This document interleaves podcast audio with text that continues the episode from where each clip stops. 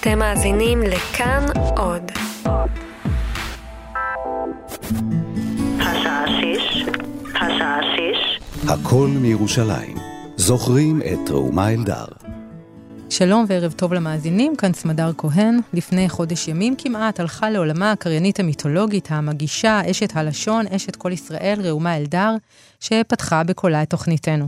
אילו חייתה, היינו חוגגים לה מחר יום הולדת 91. היום הוא גם יום ירושלים, ואין סמלי מלדבר על ראומה ולירושלים בנשימה אחת. אני פשוט עזבתי את ירושלים, לא, לא יפה לומר את זאת, ירדתי מירושלים, אם כי ביתי עדיין מחכה לי כאן ואני חוזרת יום בשבוע, יש לי יום ירושלים שבועי. הלכתי אחרי בעלי שעבר לעבוד במכון ווינגייט והיה צריך לגור שם עם שלושה ילדים קטנים, החלטתי שאוותר כאן על ירושלים אהובתי ואעבור לגור במקום אחר. כדי להעלות את זכרה בכבוד, הזמנו לאולפן את רבקה מיכאלי, דן כנר, אורי כהן, בנה של ראומה איתן אלדר, ונכדותיה, לי לוי אלדר ודניאל אלדר, וגם את איתמר חובב, בנו של משה חובב ואחיינה של ראומה. לפני שנשוחח איתכם, נשמע קטע מראיון של ענת שרון בלייס ב"קול ישראל", ובו קטע מתוך הספר "שום גמדים לא יבואו", שכתבה וקוראת שרה שילה. הגיבורה שלה, אתי, חולמת להיות ראומה אלדר. חודש אחרי שאבא נפטר, בדרך חזרה מהטיול השנתי לירושלים, המדריך הצביע על שתי אנטנות גבוהות שנראו בעיניי כמו צמד מגדלי אייפל. מכאן משדרים חדשות, הוא אמר. ואני, יותר מכל האתרים החשובים שביקרנו בהם, נמשכתי דווקא לשם, והצטערתי שלא ביקרנו בפנים. מאז אותו יום, בכל פעם שהצמדתי את הטרנזיסטור לאוזן, יכולתי לספר לעצמי שהאישה של הרדיו מחכה בסבלנות שאגמור ללמוד, ואדע לדבר עברית כמו שלה, עם כל המילים היפות שהיא אומרת. מילים שנשמעו כאילו באו מארצות רחוקות. לא התביישתי, חזרתי והגיתי אותן עד שהבנתי בדיוק מה הן אומרות. ולפני השינה דמיינתי לי איך אטפס בכל מדרגות המגדל שלה, מגדל שמתחדד ככל שהוא עולה, ומתחת לגג הקטנטן שמתחת לשמיים יש מקום רק לכיסא אחד, ועליו יושבת ראומה, ראומה, ומחכה לי שאבוא ואגיד לה, את יכולה לרדת למטה ראומה, אני אחליף אותך מעכשיו. איתן, אולי נפתח איתך. איתן אלדר, בנה של ראומה אלדר. ספר לנו קצת על אימא ראומה ועל הילדות בירושלים, ו... ובכלל על הקשר הזה של ראומה, עברית וירושלים מהצד שלך כילד. ראשית, מאוד מרגש היה לשמוע את הסיפור הזה, אני לא כל כך מכיר אותו, אבל אני הייתי במגדל הזה, והוא די דומה לתיאורים ש... שתוארו. הייתה לי זכות.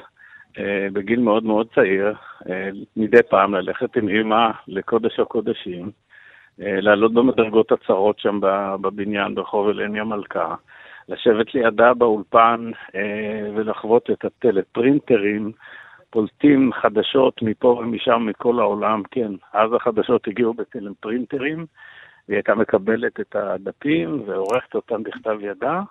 ואני הייתי יושב בצד, והיא הייתה כל הזמן עושה לי שקט שקט, שלא, שכל עם ישראל לא ישמע אותך. אז uh, זו הזכות שלי, אפרופו החלומות. Uh, זה באמת היה מאוד מרגש, זה גם היה קצת מוזר, כי בדרך כלל uh, בהתחלה היינו יושבים בבית ושומעים את אימא בוקעת מהרדיו, או היה טרנזיסטור כזה קטן, או שזה היה רדיו שפופרות גדול גדול. והנה אימא הייתה איתנו, הכינה לנו ארוחת בוקר, או ארוחת ערב, ואחרי חצי שעה פתאום היא יוצאת מהרדיו. אנחנו גרנו במרחק של, יש על זה ויכוח, אבל בוא, בוא נאמר שש דקות הליכה מהירה או שבע דקות הליכה מהירה מהרדיו. אז אימא הייתה גומרת את ענייניה, כאם לכל דבר, ורצה, מתופפת בצעדיה, הייתה קלה תנועה, ורצה לאולפן, עוברת בקפדנות לא תימניה, אלא קפדנות יקית על כל המסמכים ועל כל מילה ועל כל אות, ואז הייתה קוראת את החדשות, ואנחנו יושבים בבית ושומעים אותה. אמרת לי שאימא שלך הצליחה להנחיל עקרונות לכל המשפחה, ושעד היום אתם הולכים לאורם. אתה יכול לשתף אותנו נכון, טיפה בעניין הזה? נכון. דווקא, דווקא מי שהיה מצפה שהייתה עושה לנו איזה פרצוף זעום, או, או נוזפת בנו, אם היינו מפספסים בדיבור, זה אני חושב לא קרה, למיטב זיכרוני. אה, היא פשוט הייתה מדברת כהלכה. דרך אגב, משרבבת לא מעט אה, מילות סלנג וגם קללות. אם אפשר להגיד קללות. קללות, מה? קללות בשפת בריכה, אבל תראה, משהו כמו הולך לכל הרוחות, זה היה אחד הדברים הקשים. לא, לא הגיע מעבר לזה. זה מזכיר לי מאמר שכתבו עם קום המדינה על כך שפנו לוועד הלשון העברית, פועלים בארץ, ואמרו, זה יפה שיש לנו עברית ואתם מכריחים אותנו לדבר בעברית, אבל איך אפשר לדבר עברית אם אין לנו קללות בעברית? אז תמציאו לנו קללות. אז יש, יש קללות, קללות לא המקובלות, אבל לך לכל הרוחות. לפעמים כשהייתה כועסת, אז הייתה יוצאת מהבית ואומרת, משאירה לנו פתק, הלכתי לכל הרוחות. הדבר הכי נועז שהיא הייתה אומרת, והוא נתון לדמיון, זה הייתה אומרת, היי, וו, ומשאירה לדמיון מה בא אחרי זה. זה היה ברמה של תחכום. אבל היא כן השתמשה בסלנג, והיא כן אהבה להשתעשע עם השפה, ובמובן הזה היא באמת לא כפתה עלינו, אבל היא הדגימה התנסחות ראויה וצריכה, זה דבר אחד. ודבר שני, כילדים, האחיות שלי גם כן נמצאות איתכן, אני חושב שכולנו חווינו את אותו דבר, היא, היא לא, לא הייתה אימא כפייתית, היא לא, היא לא יותר מדי דחקה בנו נזפה בנו, אבל מצד שני, היא השרתה אווירה של דברים צריכים להיות בסדר, דברים, דברים צריכים להיות פרפקט, וזה הספיק, זה הספיק, לא, לא חיכינו ל, לאיזושהי אכיפה.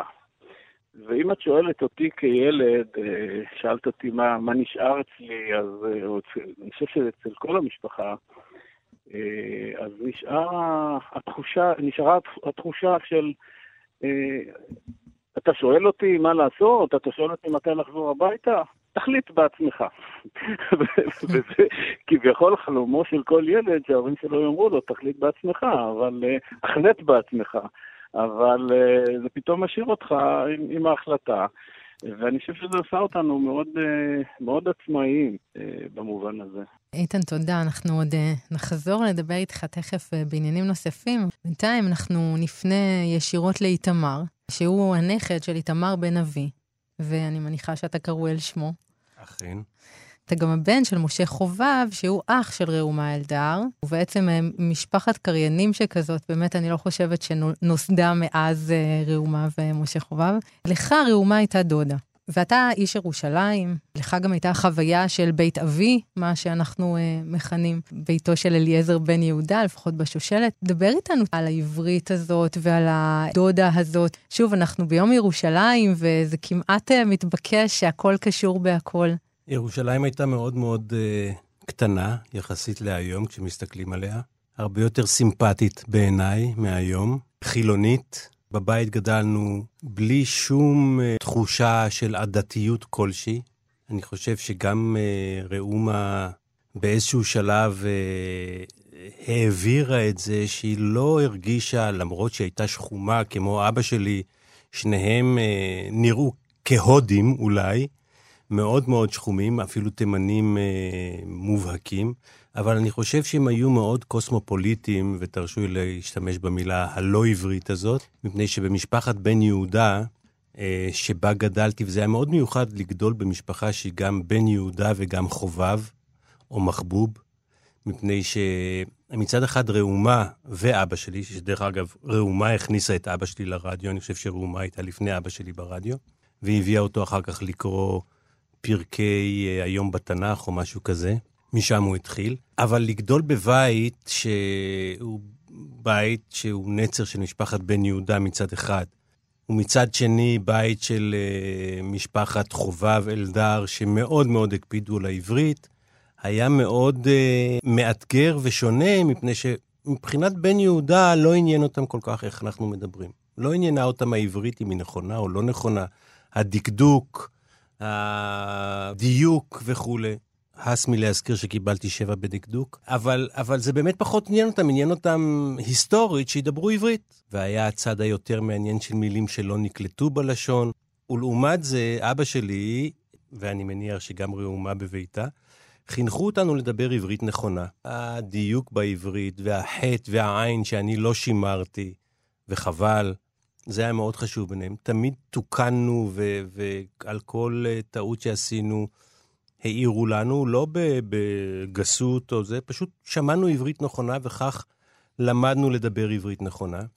וזה היה מאוד uh, מצד אחד מאתגר, מצד שני, תמיד חשתי גאווה להיות uh, שייך למשפחת חובב, אלדר, מחבוב במקור, ולמשפחת בן יהודה.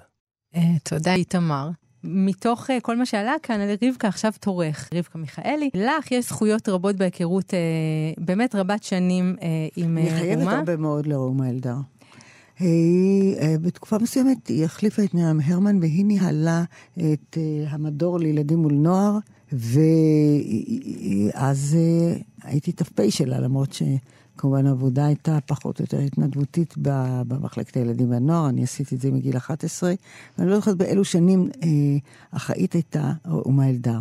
יותר מזה, אני נשאתי קרנית עזר לפני שהתגייסתי, ואני הייתי צריכה להתגייס בת 17 וחצי כשסיימתי תיכון, ונפרדתי מכולם, מכולם, מכולם, ופתאום הגיעה הודעה מלשכת גיוס שהבדיקות דם שלי לא היו כשורה, והם דוחים לי את הגיוס אה, לחצי שנה, ואני נורא נורא התביישתי מפני שבייחוד נפרדתי כבר מכולם. אז אבא שלי צלצל לראומה אלדר, ואמר, תקראי לה שוב, היא לא התגייסה והיא מתבייש לספר את זה. ובאמת ראומה החזירה אותי. ראומה הייתה אתלטית, והיא הייתה המון צועדת ברגל. והיה לה גוף נערי כזה, והיא באמת הייתה יפה, טבעית, לא מאופרת אף פעם, הייתה שחומה, עם שיער מטולטל אסוף, והייתה באמת אה, עם חיוך מדהים, שיניים נוצצות מלובן. היא הייתה אישה מאוד יפה, מאוד עניינית, מאוד רצינית, אבל שובבה. זה היה מין צירוף מוזר כזה. היא הייתה צוחקת המון, אני לא יודעת כמה הומור היה לה, אבל לצחוק היא צחקה. לך רבקה הייתה בשנות ה-60 תוכנית שראומה השתתפה בה. היא נקראה התוכנית לעקר את הבית. תספרי לנו טיפה על התוכנית הזאת, מה היא הייתה בעצם? העורכת הייתה תמר עמית, והייתה מפיקה אילנה ירום, ואני הייתי המגישה. זאת הייתה תוכנית מוקלטת של חצי שעה, ומהר מאוד היא הגיעה להיות שעתיים בשידור חי, והייתי עושה שם מהפכות, למשל, אה, הייתה עוגת ליל השבת, אז הייתי כותבת ככה בכוונה, והיו שומעים את הנקישות. התוכנית שודרה כל יום, להוציא ימי שישי. פעם בשבוע הצטרפה לכוחותינו ראומה אלדר. במין רגע של עברית, אני, אם אני לא טועה, גם כך קראו לה הפינה, וראומה הייתה מציעה שאלות ופותרת אותן, וגם עונה לי שאלות של מאזינים. לתדהמתי, יום אחד אני שומעת אותה אומרת, ואומר סב ממעיין ברוך. ואז סב ממעיין ברוך זה הסבא שלי, והסתבר שהוא מתכתב איתה כל הזמן. והוא שואל אותה שאלות, והיא עונה לו, ולקח לי הרבה זמן עד שאמרתי לה, זה סבא שלי.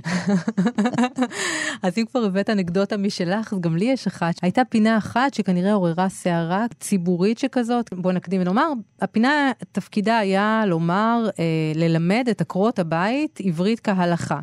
לא, לא את כל המאזינים, אנחנו באמת הפכנו, אז עוד לא, לא קראו לזה ככה, אבל זו הייתה תוכנית לייפסטייל כזאת. איך בכלל נוצרה תוכנית כזאת, ולמה התוכנית לעקר כי... את הבית? מה... כי מי נמצא בבית? גברים נמצאים בבית בשעות, בשעות האלה. האלה. ואז גם, תחשבי, לא היו כל כך הרבה מכוניות. אה, לא היה חלק מסדר היום זה לנסוע באוטו ולשמוע רדיו. Mm-hmm. בבית, זה רק עקרת הבית נמצאת. זה היה ההיגיון כמובן של אותו זמן. אז בעצם באחת הפינות, כשראומה הייתה מגישה את הפינה, בעצם היא הייתה נותנת איזה שהם נושאים אה, דקדוקיים או אחרים, שהיא מבקשת ללמד אותם לציבור. אנחנו מזכירים, אנחנו מדברים על תחילת שנות ה-60, זו נכון. באמת תקופה שבה עסקו הרבה מאוד בהנחלת העברית, זאת הייתה מדינה צעירה מאוד, מדינת עולים. חדשות נולדו. אני אומרת למישהו, אתה יודע, אמרנו אימפרסריו, לא אמרנו אמרגן. וכשהמילה הזאת נכנסה מטעם האקדמיה, אנשים צחקו, מי יגיד עם אמרגן, איזה מילה זאת? אף אחד לא ישתמש בזה. אתגר במקום challenge, הודיעו על זה ברדיו, מעכשיו המילה היא אתגר. אף אחד לא הבין מי ישתמש בזה בכלל? מי צריך את זה? אז באחת הפעמים, אה, באחת הפינות האלה, להבנתי, הייתה פינה שבה ראומה ביקשה ללמד את הציבור שכל האיברים בגוף הם, בנקבה. אה, ידיים ארוכות, רגליים יפות וכולי, להוציא איבר אחד אה, זוגי, שדיים. ואז היא אפילו, לפי הדיווח שהגיע אליי, היא אפילו אמרה שדיים זקופים וקם קול צעקה. את זוכרת את הפינה הזאת? אה, בטח אנשים שלא היו להם שדיים זקופים באותו זמן התעוררו. אבל אני מניחה, משהו מעומעם אומר לי, משהו כן, עכשיו את מזכירה לי את זה, לא שזכרתי את זה, אבל יכול להיות, כי הייתה, כן, היא הייתה ביושר הפנימי הזה שלה, היא לא דילגה גם על זה. ומי אמר בכלל שדיים ברדיו? בכלל לא אמרו דבר כזה. אני, סמדר, אני אינני אה, חקיין. אז אינני יכול לחקות את האומה, אבל הקול שלה מצטלצל אצלי בראש, ואני בהחלט זוכר את הפינה הזאת. את שואלת, אם כל האיברים הזוגיים בגוף הם נקבה? ובכן, שד, שד בלשון זכר, שדיים זקופים. זה סיפור, זה סיפור נכון. אגב, זה היה בלעקר את הבית, עד שהחוגים של הפמיניסטיות התרכזו ואמרו, מה זאת אומרת? אין עקר בית, רק עקרת בית? ואז התברר שבכלל אין אומרים עקר בית, אומרים עקר בית בנסמך. ואז הוחלט לקרוא לזה כאן בבית, ובהמשך התוכנית נקראה כאן בבית עם רבקה מיכאלי. טוב, אז אה, בשם אה, פינת הנחלת הלשון של אה, ראומה אלדר, אמנם את המכתבים של הסב ממעיין ברוך לא הצלחנו למצוא, אבל תמר אלדר אנושי, בתה של ראומה, מצאה לנו תיבת אוצר, תיבה ובה שאלות ותשובות שהכינה ראומה לתוכנית הזאת ממש, ודן כנר, האם תסכים לקרוא לנו טעימה של פינה כזאת? ברצון, את התשובה בעצם של ראומה לשואלות. שלום רב לכם. אני מקווה שהכבשים שלכן אינם תלויים על החבל, הרי יורד גשם עתה. ומה עם התמונה החדשה? האם היא כבר תלויה על הקיר? הצדק איתך, המאזינה דניאלה, מרחוב פנקס בתל אביב. יש לומר, הכבשים תלויים על החבל, ולא תולים על החבל. וכן, התמונה החדשה תלויה על הקיר, ולא תולה על הקיר. תולה הוא פועל יוצא. ובתשובה לשאלתכן, רות לוי מרמת גן וציפורה אפשטיין מבני ברק. לאמא ולאבא אנחנו קוראים הורים. לסבא ולסבתא נקרא סבים. האם את נוהגת לבקר את הסבים שלך מדי שבוע בשבוע? נסתפק בכך היום. שלום.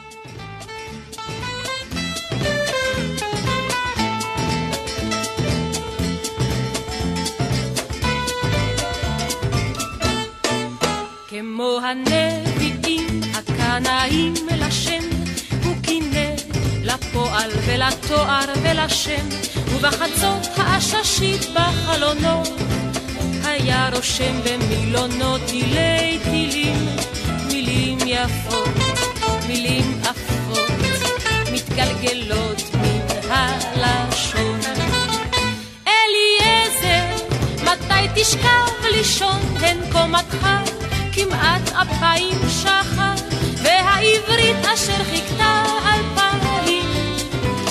תמתין לך עד בוא השחר, אליעזר בן יהודה, יהודי מבדח, מילים מילים, מילים מילים, הוא ממוחו הקודח.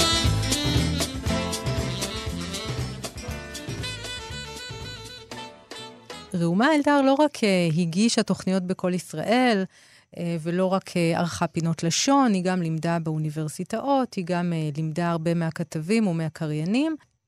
היא גם ערכה תוכניות האוניברסיטה הפתוחה בשלב אה, מאוחר יותר אה, בקריירה הכל-ישראלית שלה, ובשנת 1990 היה אולי אחד מרגעי השיא בחייה המקצועיים.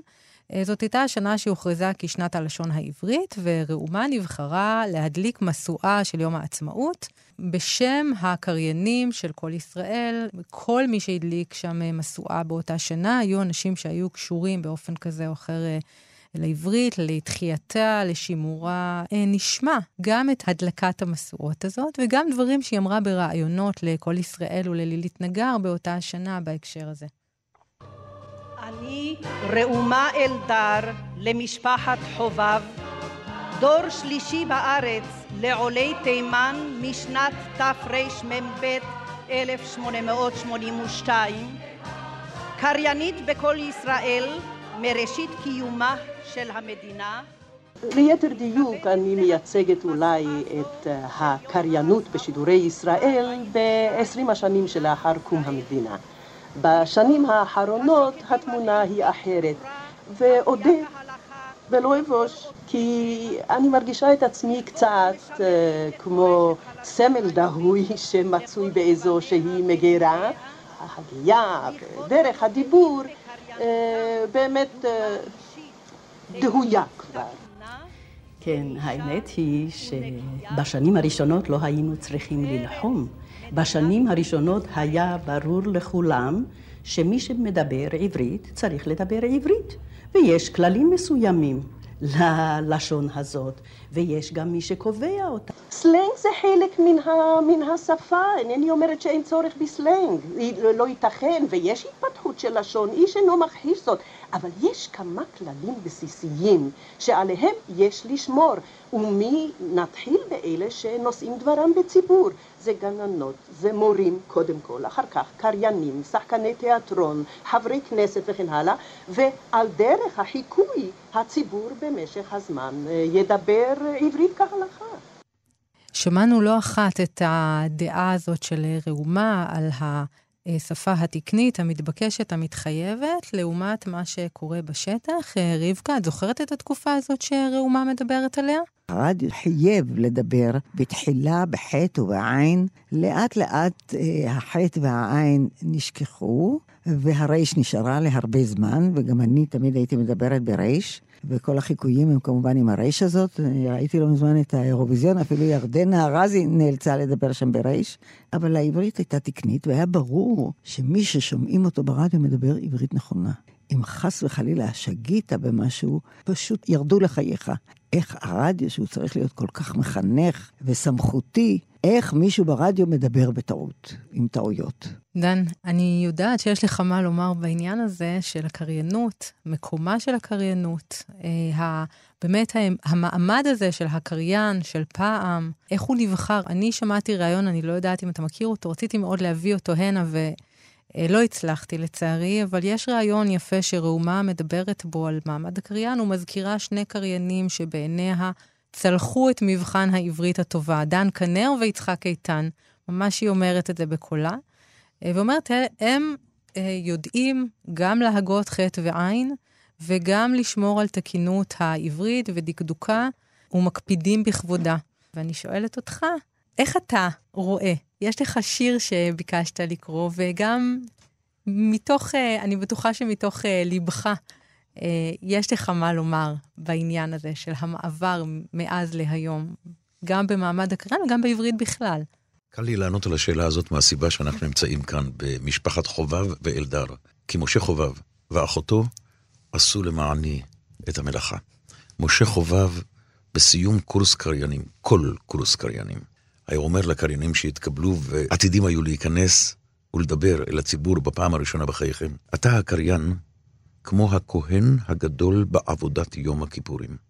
רד וטבול, עלה והסתפג שבע פעמים, ורק אז לבש כלי לבן וייכנס אל הקודש. קודש הקודשים זה המיקרופון. נאה דורש, נאה מקיימת. ראומה. ירדה וטבלה ועלתה והסתפקה.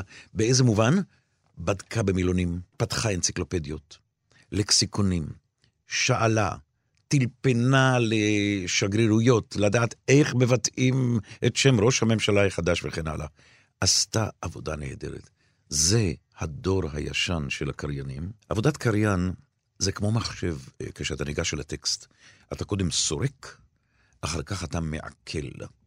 לבסוף אתה עוזר למאזין לעשות את הפרשנות, ואחר כך הוא יעשה את הניתוח, את האנליזה. ואני אגיד עוד מילה אחת לפני שאקרא את השיר שביקשתי לקרוא.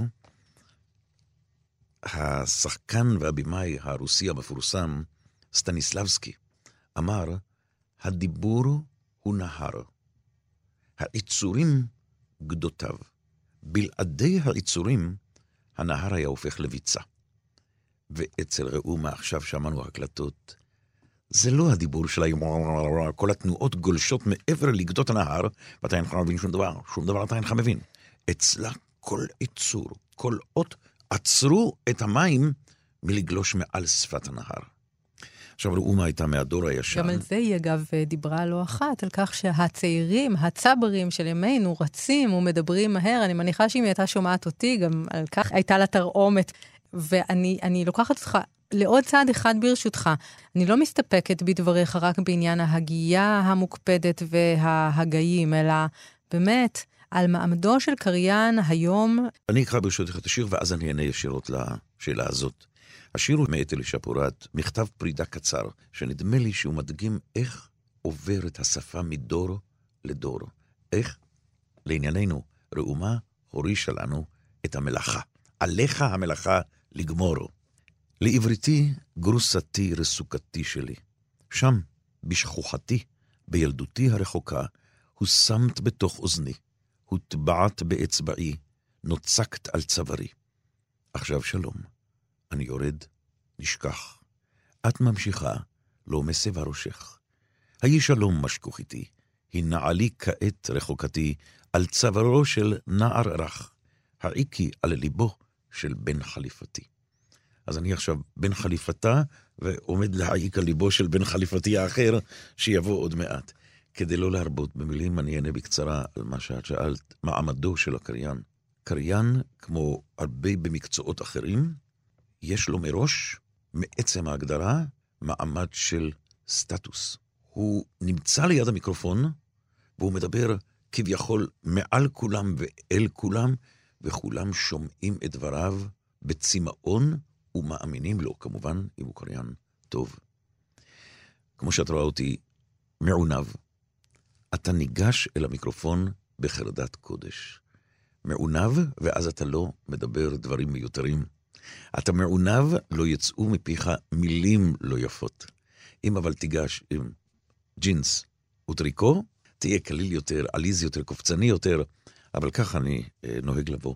תודה, דן. אה, אתה אמרת משהו על אה, מידת ההשקעה שראומה הייתה משקיעה בעבודה שלה לקראת כל הגשה, ובאמת, לא פעם היא, היא גם דיברה על כך שמכיוון שהשידורים, לפחות בתחילת הדרך, היו שידורים חיים, ולא הקלטות, ולא היה אפשר לערוך, ולא היה אפשר לתקן, אז היא, היא דיברה הרבה על כמה היה צריך להכין מראש, ועד כמה ההכנה הייתה צריכה להיות מהודקת ומדויקת. ולי לוי אלדר, אה, נכדתה של ראומה, אני זוכרת שדווקא הזכרת, שאת זוכרת עד כמה סבתא הייתה יושבת ומכינה וטורחת. נכון. אה, זה באמת אחד הזיכרונות הכי חזקים שלי, שזה מוזר, כי לא, באמת, לא באתי איתה לקדמת הבמה, מה שנקרא, לא הגעתי, אני לא זוכרת שהגעתי לא, לאולפנים מעולם, וגם אני באמת אה, נכנסתי לעניינים בסוף התקופה שלה בעצם כקריינית, אבל היא, היא לא קריינה רק ברדיו, היא בעצם אה, עבדה גם בספרייה לעברים, והיא בעצם השתתפה בטקסים, והיא הקריאה בעוד הרבה אירועים כאלו ואחרים, ו... אה, ובאמת השלב בבית של מאחורי הקלעים, של ההכנה לכל הדבר הזה, אה, אני זוכרת שזה פשוט הדהים אותי כל פעם מחדש, כל, כל קטע, מי יזכור ביום הזיכרון ועד, אה, ועד ספרים תארי שלמים. לנו, קחי אותנו לשם רגע. אה, זה ממש, אני, אני אפילו לא יודעת, אה, דן בטח ידע יותר טוב להגיד מה, מה הסימנים שם שהיו, אבל אה, מלבד סימני הפיסוק הרגילים שכולנו מכירים, אבל אה, אה, באמת אה, סימנים של, אה, של רצף, של הקריאה, של מתי עושה הפסקה יותר ארוכה, מתי הפסקה יותר קצרה. אה, אני חושבת שחלקם בוודאי סימנים אה, מוסכמים שכאלה, וחלקם זה סימנים שלה, אני בטוחה בזה. הכל היה מאוד מאוד מסומן, בעיקר עם עפרונות, אם אני זוכרת נכון, אבל יכול להיות שהיו גם כמה, זה, והיא הייתה כותבת ומוחקת ומסדרת את זה, וגם, וגם בודקת. זאת אומרת, אם היה צריך לבדוק איזה מילה ברוסית, אז היא הייתה מדברת עם דוד שלי, שהוא דובר השפה, ו- והייתה מוודאה שככה ההגייה נכונה, ו- וערבית, ו- וכל דבר היה נבדק עד הפרט הקטן ביותר. שזה באמת אה, אהבה גדולה למקצוע, אני חושבת שלאו דווקא, זאת אומרת, המיקרופון באמת אה, כקודש הקודשים, אבל לאו דווקא ברדיו, אלא בכל מקום שהייתה הולכת. דניאל, ראיתי אותך מהנהנת. את רוצה להוסיף על זה? לא, אות- אותם זיכרונות של העיפרון, כמו שליקוש כבר תיארה בעבר, העיפרון המחודד הזה, שהיא יושבת וכותבת.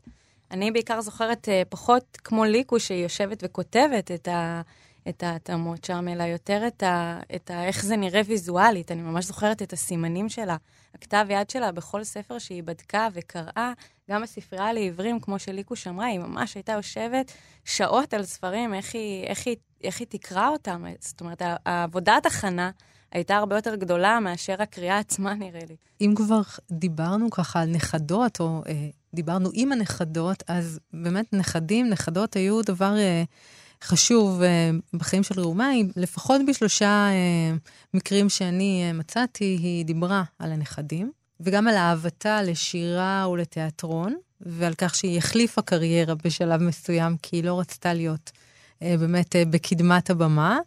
אה, אבל נראה לי שבאופן מסוים את אהבתה לשירה ולתיאטרון היא באמת אה, הסבה אה, אל הבית. אה, והיא בשנת 1989, בריאיון בסיבה למסיבה, היא אמרה את הדברים האלה.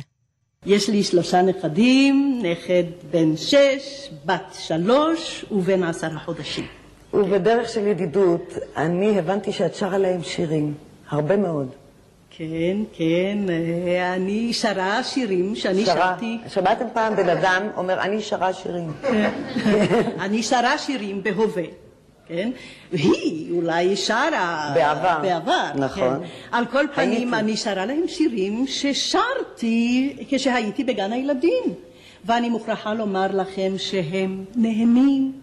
והם שרים יחד איתי. אתן לך דוגמאות פשוט, דוגמאות של שירים ששרנו. בית קט אני יודע ככה, ככה, ולבית דגל מתרומם למעלה ככה, ככה.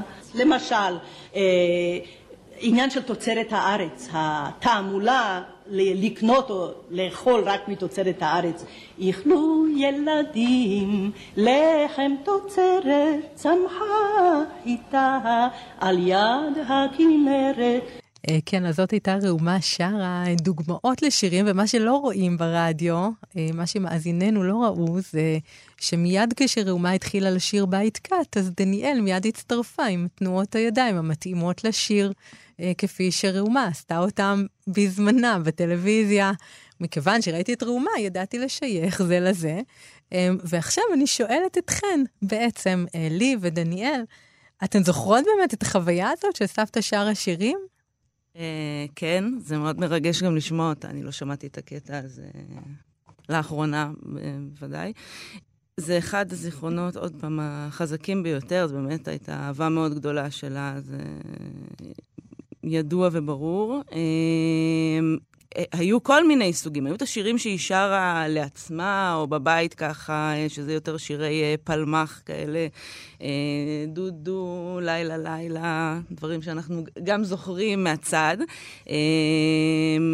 כי כל הזמן הייתה שירה ברקע, אה, והיו באמת את השירי ילדים שאני זוכרת, אני שרה היום לבת שלי אה, ולבן שלי שירים, אה, שירים שלפעמים חברות שלי מסתכלות עליי ולא יודעות מאיפה נחתתי, אז באמת, אז כנראה שזה משם. זה, היום אני מבינה, זה יותר מתחבר לי, אבל... אה, כל מיני דוגמאות, אה, גם על גמלים, אה, לא יודעת אם מישהו מכיר את זה היום, אבל תה ואורז, חתול שובב, דוד ירח. מה את רוצה לשיר לנו מכל אלה? זהו, שאני, זה לא קיבלתי ממנה. לא העבירה את זה אלינו. לצערי הרב. אבל היא מאוד הייתה אוהבת גם לשיר בקנון, לעשות קנון, הים עם חולפים, את זה אני מסוגלת, אם יש לי פה... הנה, עם דניאל. לא, לא, היא אהבה לצעוק עלינו זייפנים. היא הייתה שרה כל הזמן, והיינו מצטרפים אליה, כי היא הייתה כל כך מושכת, וברגע שהיינו מתחילים לשיר, אני לא אחכה אותה עכשיו, אבל היא פשוט הייתה צועקת עלינו שאנחנו זייפנים, זה היה הזיכרון הכי חזק שלי. אז ליקוש, אם את רוצה לשיר, בבקשה. אם תביאי אותה לשידור, אנחנו... תגידי, ואיך אה, יש תגובה אצל הילדים שלך? אם כבר יש לך ילד שכבר אה, יודע להגיב, הוא שר בעצמו כבר את השירים האלה? זה עובר הלאה? בוודאי, יש לי ילד של ברי בן שלוש וחצי, שהוא בטח, מי קופץ ומתגלגל כדור, מי מדליק את האש בנר גפרור, כל הסיפור, אה, בטח, ועכשיו אנחנו אה, חזק בחיריק חיריק, אה, שאני לא יודעת אם אתם מכירים את זה. חיריק חיריק אני לא מכירה, אבל זה נשמע לי בעל משמעות. חיריק חיריק סיר נפוח, מלכאות וסיר נפוח, נכון? חיריק ו' פתוח. ו' פתוח, מלכאות וסיר נפוח. כן, את זה אני מכירה. סמך, סמך, ו' כפוף, והרי לכם פרצוף. אז ככה לומדים וגם נהנים ומציירים, זה תוך כדי ציור נעשה השיר הזה. אז זה הבן שלי. עוד לא יודע לקרוא, אבל יודע. כבר יודע מה זה חיריק? כן, זה חשוב בדיוק. מאוד. ואם כבר הבן, אז אנחנו לא יכולים שלא להזכיר את אומה, שנולדה ממש לפני שנייה, חודשיים, פחות מחודשיים. אומה, היא על שם סבתא ראומה. אני הרבה שנים, אה, ככה, עם, ה...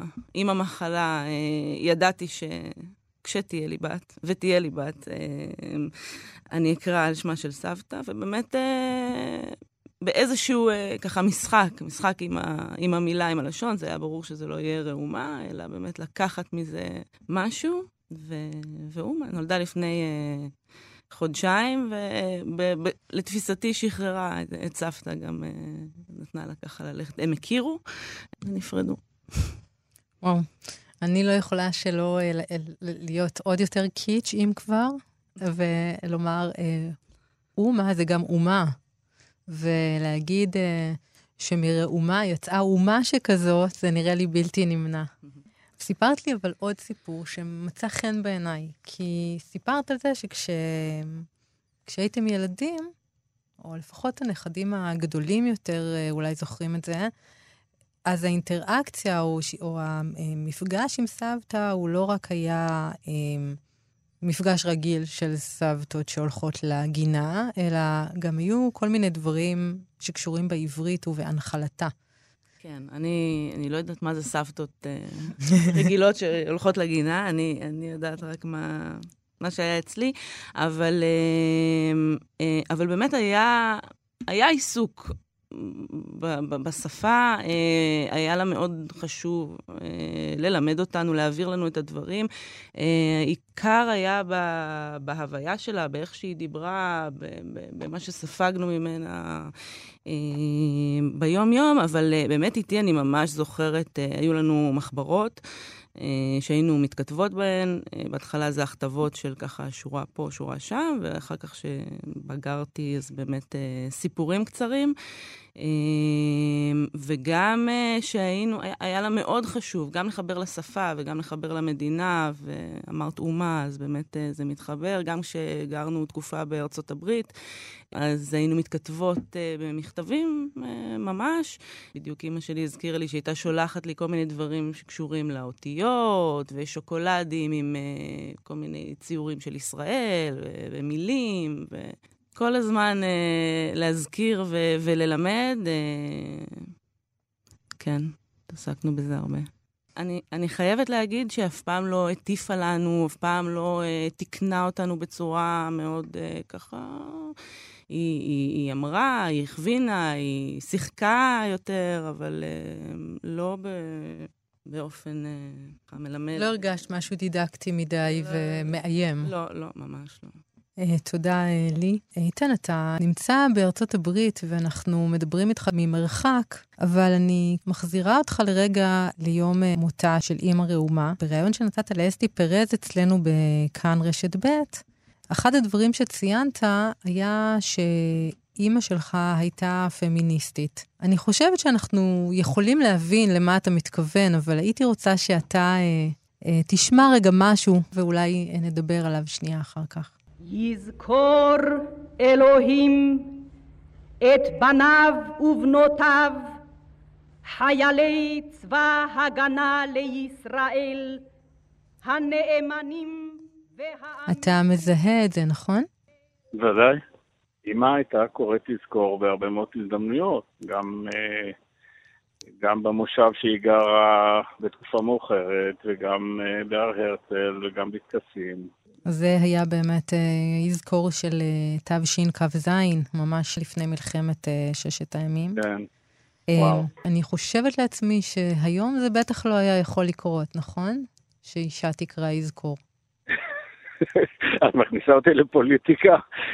ראומה אלדר התרחקה מפוליטיקה כרחוק מזרח ממערב, היא לא הייתה מוכנה להיכנס לזה. אבל כן, היא הייתה, היא הייתה ממש פמיניסטית. אפשר לומר מראשונות הפמיניזם, כי אנחנו מדברים על שנות החמישים. אה, היא עמדה בתוקף שגבר ואישה חד הם ביכולות, אה, היא הייתה נשואה. אה, ליקה, יקה שהגיע מברלין, אה, לימים היא נעשתה יותר יקית ממנו, והיא דאגה, דאגה לשוויון מלא, אה, על אף העובדה שבאותה תקופה הגברים היו מאוד מצ'ואיסטים וכן הלאה. בדרך הלבוש שלה הייתה מאוד פמיניסטית, היא לא התחשבה, היא לא, היא לא ניסתה לעשות שואו-אוף כלפי אחרים, אלא היא לבשה את הדברים הכי פשוטים, הכי נוחים לה, היא הייתה לפעמים יוצאת לעיר לרחוב אה, והולכת עם בגדים שאנחנו ככה ספקנו כפיים ואמרנו איך היא מעיזה בכלל לצאת. היא הייתה, אם אפשר לומר, הולכת גם לפעמים בלי חזייה, אה, והיא לא עשתה חשבון לאף אחד. והאמת, מאוד אהבנו את זה. דרך אגב, אם את רוצה קצת על פמיניזם, אז יש, אני לא זוכר בדיוק מאיזו שנה, אבל יש כתבת שער בעולם הזה של אורי אבנרי, שהיא מתוארת שם על, אה, לא, לא, לא דברים יותר מדי עסיסיים, אבל על נסיבות ועל אירועים שהם היו עושים בזמנו במדינת אה, אכזיב אצל אלי אביבי. זאת אומרת, היא, היא, היא מאוד לא הייתה אשת חברה, והיא סלדה מסלבריטאות, אבל אה, היא מאוד מאוד אהבה אירועים חברתיים בתוך המשפחה או עם חברים טובים, וידעה לחגוג.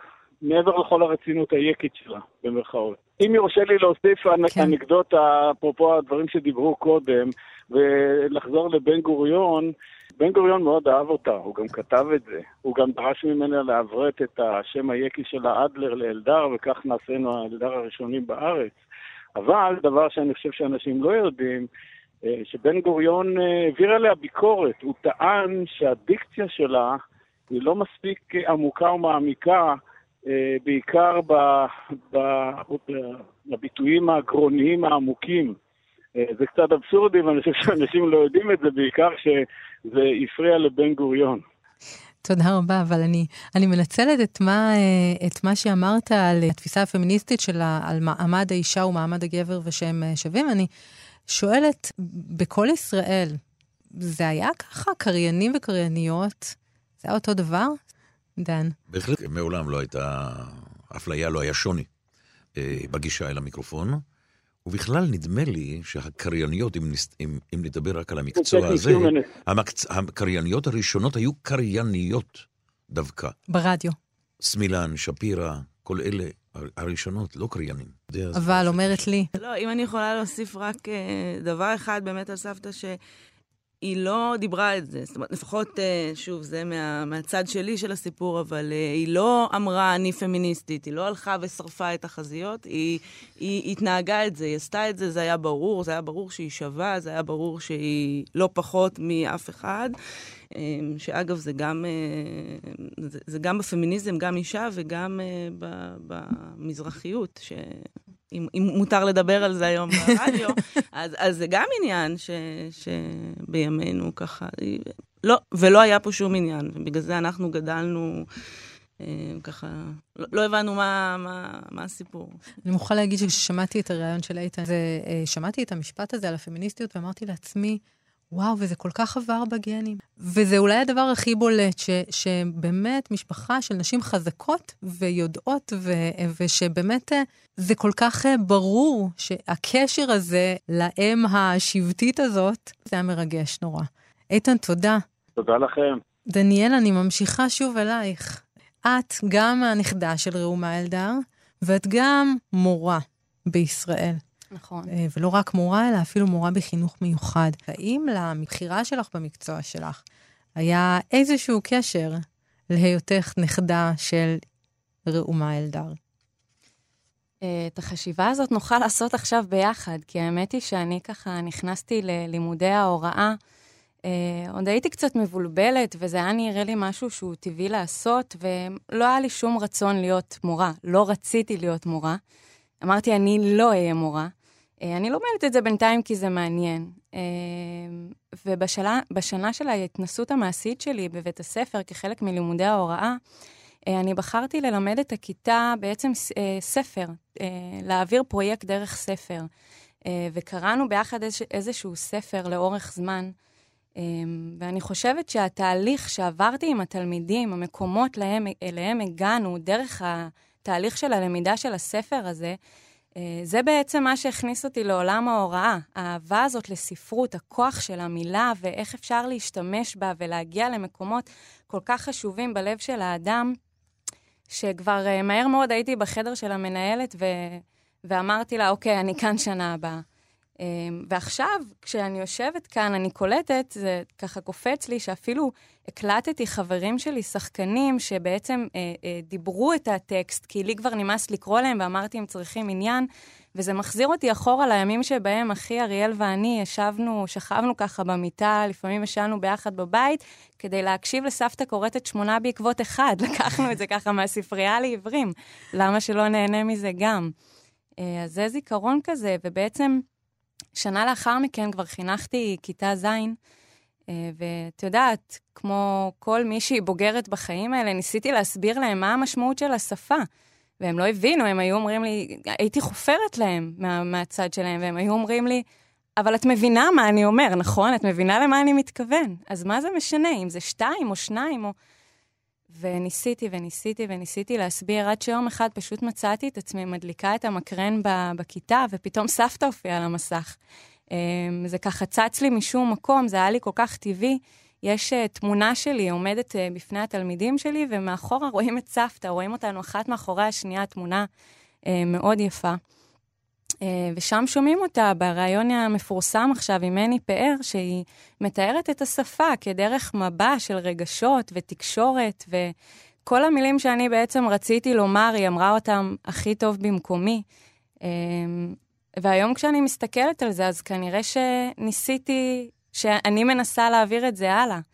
אה, דיברת על עקרונות, אז, ועל פמיניזם. אמ, אני, עכשיו אפשר לתת לזה את ההגדרה של פמיניזם. אני רואה את סבתא בתור מישהי שפשוט אמ, היה בה איזשהו אמון שלה עם עצמה, היא כל כך ידעה לתקשר עם עצמה והיא ידעה מה היא שווה, שלא היה לה אכפת מכל המוסכמות שבחיים. מסביב, היא חיה במעין פשטות כזאת של אני זאת אני, מה זה משנה אם אני גבר או אם אני אישה, אמ, והיא דיברה כל הזמן אמת. אז אלה הם עקרונות שאני גדלתי עליהם בתור גם אישה חזקה. אלא לא יודעת אם אישה חזקה, כמו בן אדם חזק. אה, וזה מה שאני מעבירה לתלמידים שלי, אז אה, כן, אני משערת שיש הרבה קשר, זה היסודות ש... שמהם הגעתי.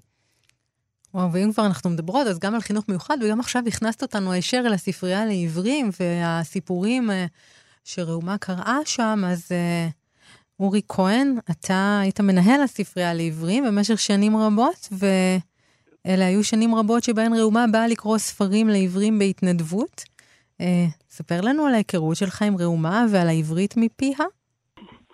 את ראומה הכרתי כ-30 שנה. זאת עבודה שעושים באולפן, אה, בלי הרבה פרסום, אבל באמת עבודה חשובה, לא סיפורים, אלא ספרים שלמים שהיא קראה, שעות רבות של ישיבה באולפן, עבודה לא פשוטה, לא רואים אותך על מסך בטלוויזיה, לא שומעים אותך מדברת אל האומה, אבל בהחלט עיוורים רבים נהנים עד היום מהעבודה הבלתי רגילה שהיא עשתה. היא קראה 271 ספרים. זה אומר, אם הקלטת ספר נמשכת כחודש, חודש פלוס 12 בשנה, אז עשו חשבון שזאת עבודה של 25 או 30 שנה. הספרים שהיא, התכנים שהיא, התמודדה איתם היו בלתי רגילים, היא קראה קאנט, היא קראה ליבוביץ', היא קראה יצירות מופת. לא אחת ניסיתי לשכנע אותה לקרוא גם רומן רומנטי, כדי שגם קוראים עממים ייהנו מהביצוע שלה, אבל קשה לה היה עם זה. הספרות שהיא קראה, הספרים שהיא קראה עד היום כמובן נקראים על ידי עיוורים, ויקראו גם בטח בדור הבא וגם בזה שאחריו. קריאת ספרים זה לא רק שפה, זה לא רק עברית, זה היכולת שלי להעביר לעיוור, לאדם שמקשיב, תכנים מורכבים.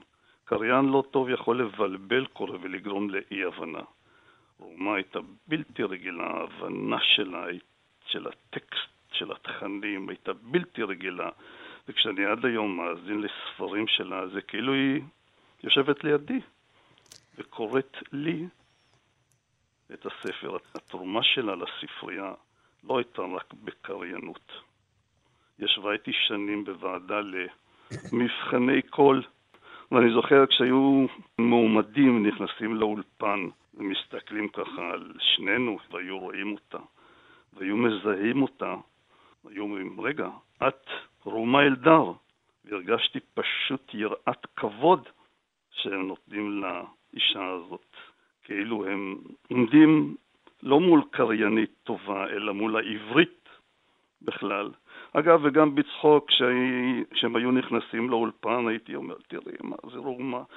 חיל ורעדה אוחזים במועמדים, שהם רק רואים אותך. היא הייתה מאוד מצטנעת. זה לא היה דבר שהיא כל כך אהבה אותו.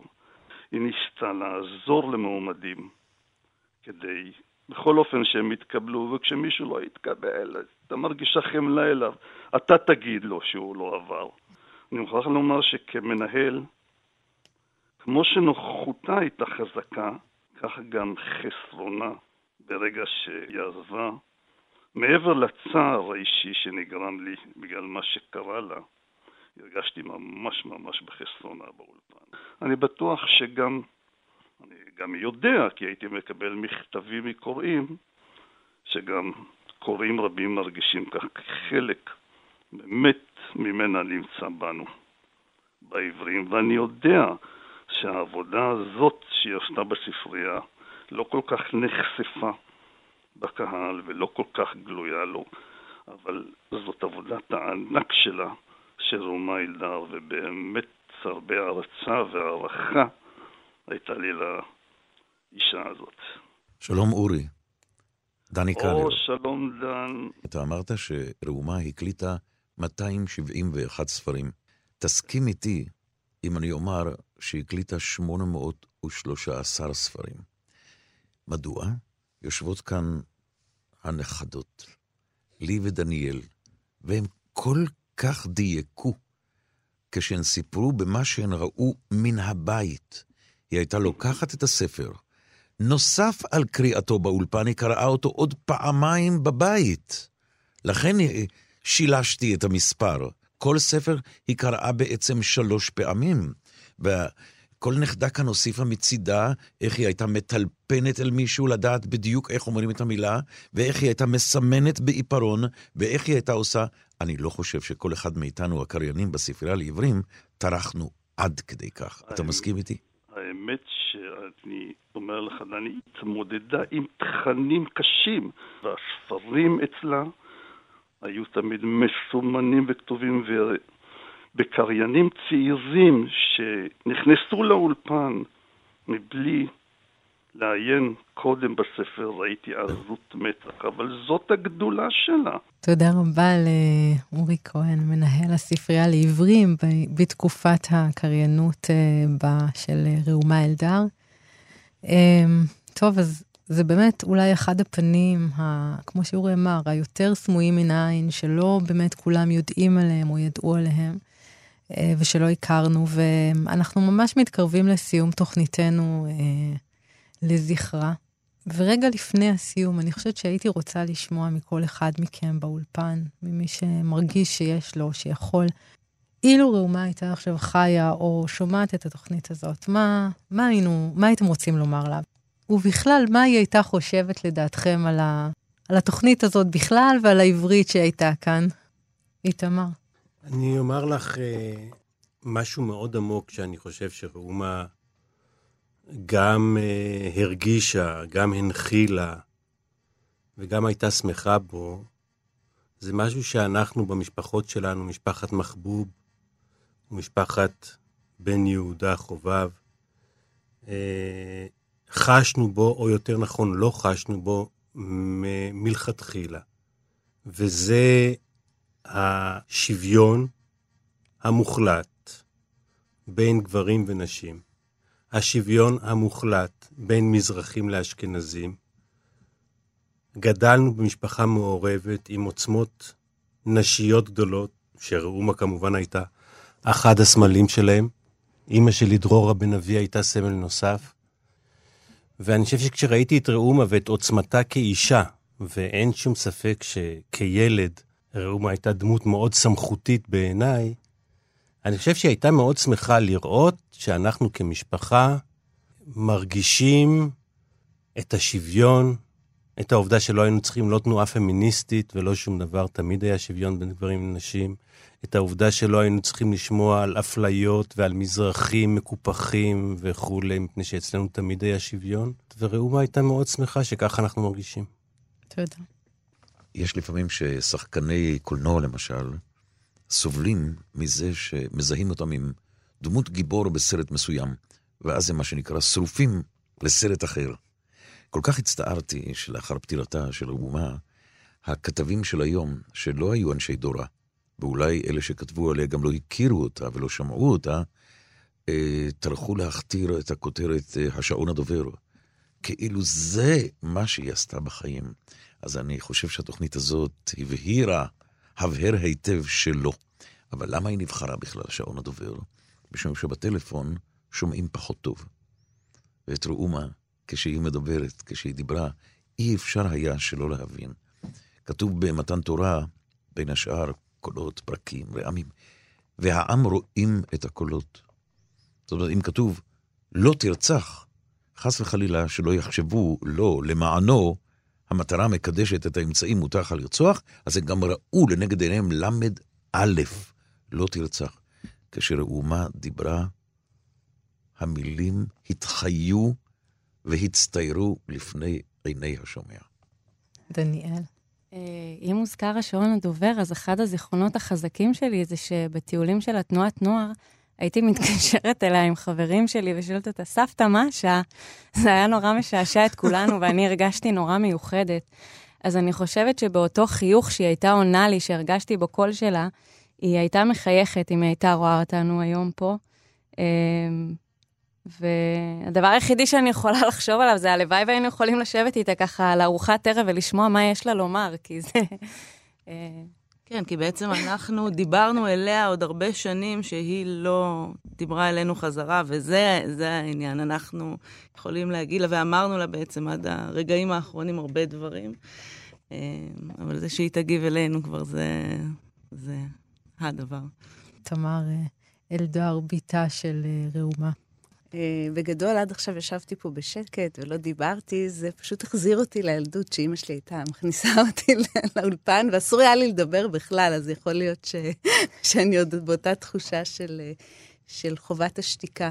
אבל בכל מקרה, אני חושבת שדבר אחד חשוב להגיד, שהיא מאימא שלי, ואני מניחה שהיא מסתכלת עלינו מלמעלה, אני חושבת שהדבר הכי חשוב זה שהיא הייתה מאוד גאה בנכדות שלה. שגם uh, נתנו את הכבוד והשקיעו את המאמץ לבוא לפה, וגם אמרו את הדברים המקסימים שהם אמרו. וגאה בכלל לראות לאן המשפחה שלה הגיעה, ולראות את הנכדים, הנכדות שלה כפי שהם היום. במילים המרגשות האלה מסתיימת תוכניתנו, הכל מירושלים, זוכרים את ראומה אלדר לציון 30 ללכתה של הקריינית ואשת הרדיו ראומה אלדר.